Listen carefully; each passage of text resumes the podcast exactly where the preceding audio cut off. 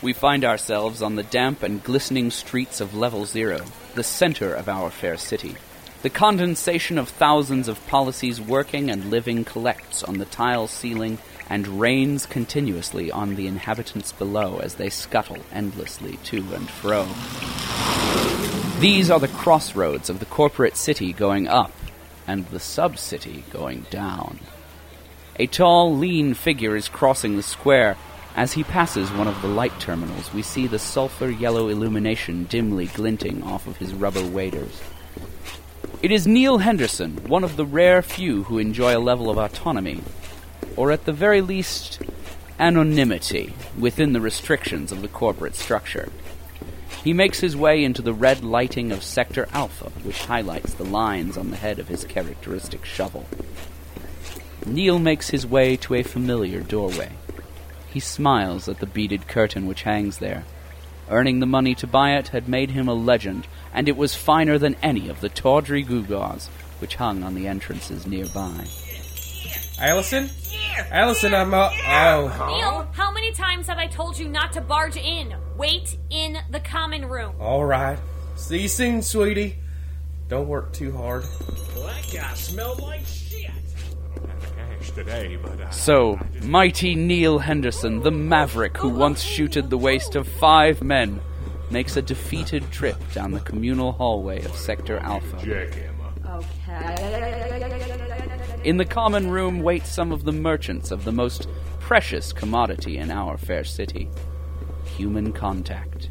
Hello, girls. Oh, hi, Neal. Visiting Allison again? Are you gonna give one of us a go? Don't waste your breath, Brittany. You know he only has eyes for that high class bitch. Candy, are you saying I'm not high class enough for the legend here? Oh, it's nothing like that. I knew her before we got our occupation assignments.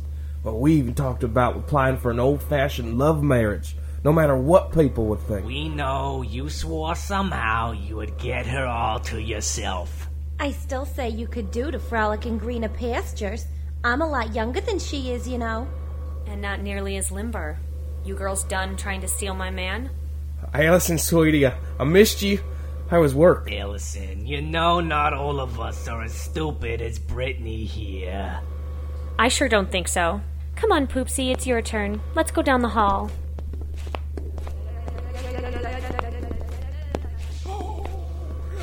Again! Allison, honey, you, you, you know I would never have gone with any of those girls. Neither of them is half the woman you are. Yes, Poopsie, I know I can trust you to always come home to me. How long is it you've been gone this time? It's been a week and a half. I always count, of course. Only that long? What's the matter, Poopsie? You're usually in the fields for a month or better. It's like I've been telling you, dearest. The storms are getting worse. Only a week and a half, and I used my canister supply all up. Normally, I'd have to find someone who could refill me because the stations won't do it until I hit a quota mark. I even went to see my manager, but he wouldn't help. But maybe, maybe I won't have to worry about it much longer. Huh? I think I may have finally done it. I may have found a way to get us out of this. We could be like those families down on C deck. Or maybe even a room with a door.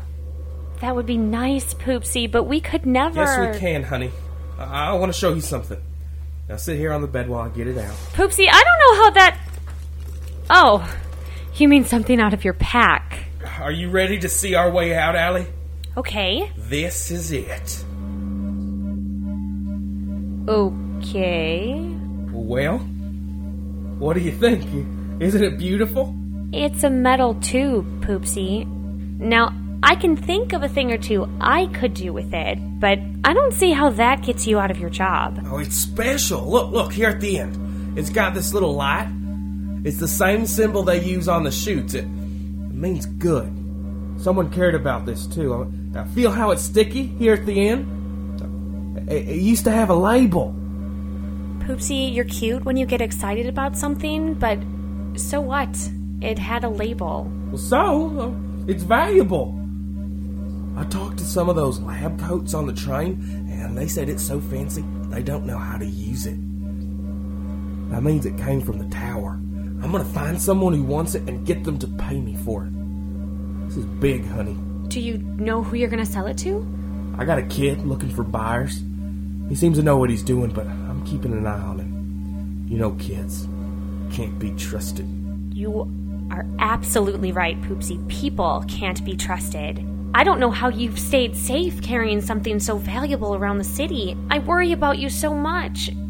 In fact, you should hide it. Maybe give it to someone you trust. Sweetie, you know there's no one in this world I trust but you.